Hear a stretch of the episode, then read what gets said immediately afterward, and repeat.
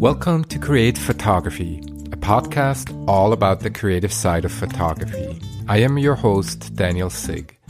In today's episode, episode 2, I'd like to discuss mindfulness in photography and how being mindful can help you create better images.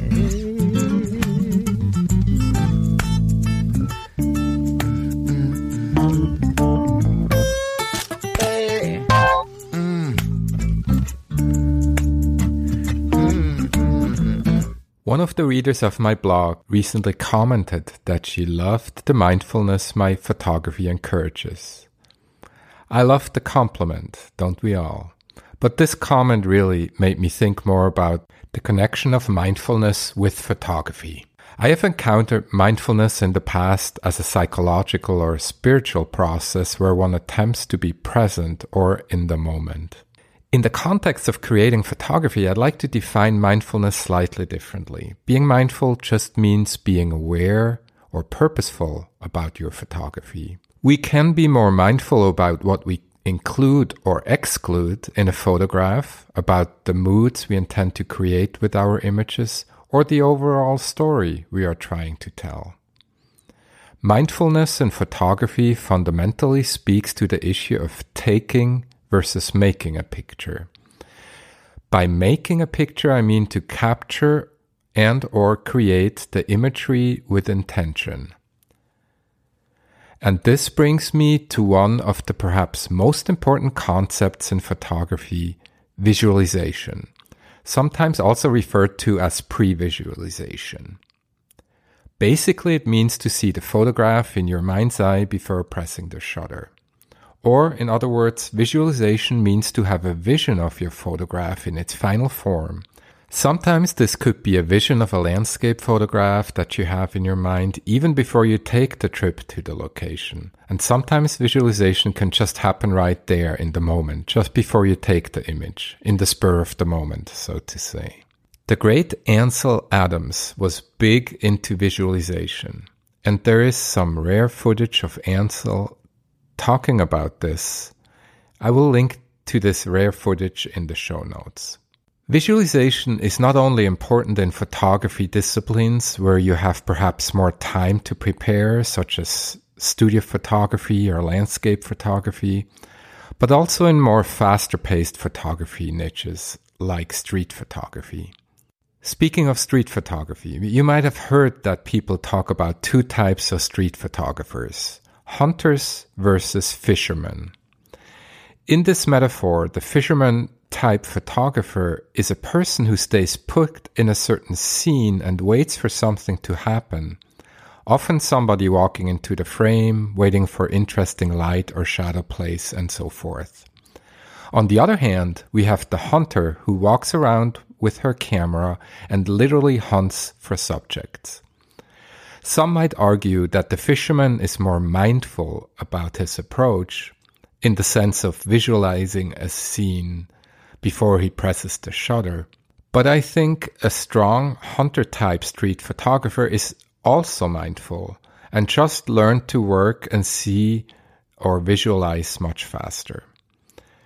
So I would simply argue that for whether you take it a little more slow, measured like the fisherman, or more fast paced, I think it's helpful to visualize images in order to create strong photographs. I also know that some people might argue with this and say that visualization takes away from spontaneity. And I do understand that concern or argument.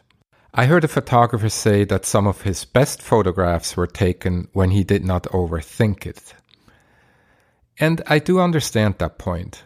However, having said this, visualization does not mean overthinking necessarily. It just means to have a vision of your final photograph or a strong concept that you are going to execute. Also, being mindful and to visualize does not mean that you are giving up spontaneity. We can be mindful and still take snapshots. Again, the example here is the hunter type street photographer who doesn't really take a lot of time before he takes the shot, but he still often might just visualize his shot. For an experienced photographer, it is much easier to act fast, for example, in street photography, and still be mindful. That's where the importance of knowing your gear comes in. I would argue that even powerful snapshot type photographs were shot with intention. This intent may, at least in part, distinguish great street photography from the average. One thing that really helps with focusing more on composition and overall visualization is to not let get your gear in the way. What I mean by that is to keep things simple. Do not fumble with lenses, keep settings straightforward, limit your choices. This is especially true if you're dealing with faster paced photography. But overall, I find that limiting your gear and really knowing it helps you to focus on what's important. So this may sound all very theoretical. So how does visualization really work practically in real life?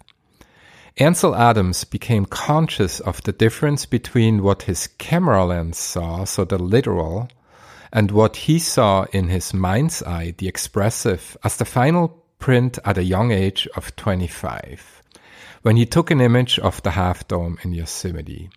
He used a red filter to change the scene on the film to something he saw in his mind's eye. That was when he discovered photographic visualization. Visualization does require some technical knowledge, and the ability to execute an image with appropriate technical intent. Sharpness, depth of field, correct exposure.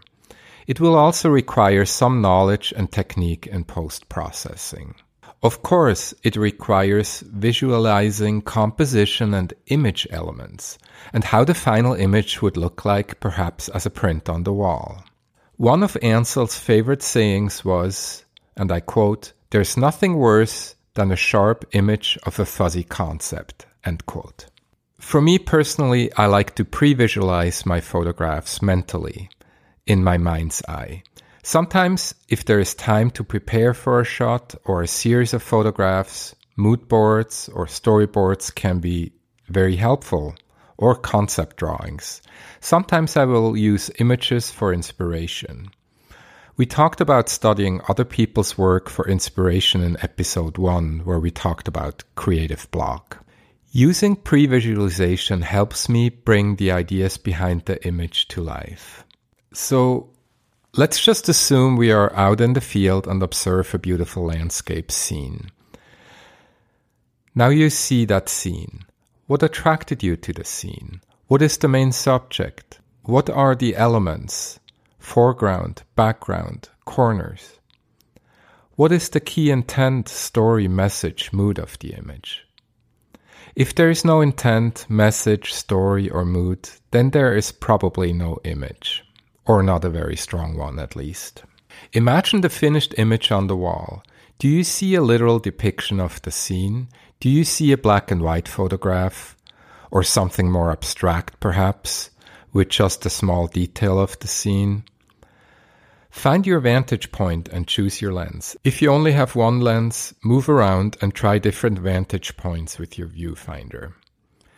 Choose your color scheme. I usually recommend to make that determination ahead of time. I know not everybody might agree with that, but that's usually what happens for me. Consider any other technical aspects. Use of filters, a tripod, depth of field, exposure, polarizer, etc. As my personal style tends to be more minimalist, I naturally strive to eliminate any distractions and reduce the image to its essence. The result is, more often than not, that I am able to execute capture what I've visualized beforehand. Of course, I might not always be happy with the result. I might have rushed too much, or the light was not as expected, or my negatives did not turn out as contrasty as I liked. So wrapping this up, Mindfulness and photography are truly connected, in my opinion. A key connection point is visualization of images you are intending to take in your mind's eye. I do think visualization is really a key concept in photography and super important. Mindfulness is part of many creative processes. And while a strong photograph may require some mindfulness by the photographer, it may indeed encourage mindfulness in the viewer as well, like in the example I mentioned in the beginning. The compelling image is the one that lets us pause, lets our eyes wander in the image, lets us explore it, and perhaps truly immerse ourselves in that image in that particular moment. I would argue that those images tend to be the ones made by a mindful photographer. That concludes our episode. Thanks so much for listening. This was episode two of Create Photography. Please subscribe to the channel for more content like this. You can find the show notes and a link to the blog post, a link to Adam's brief two minute video about visualization and other resources at danielsiggphotography.com forward slash episode 002. Have a great week and talk to you soon. Bye.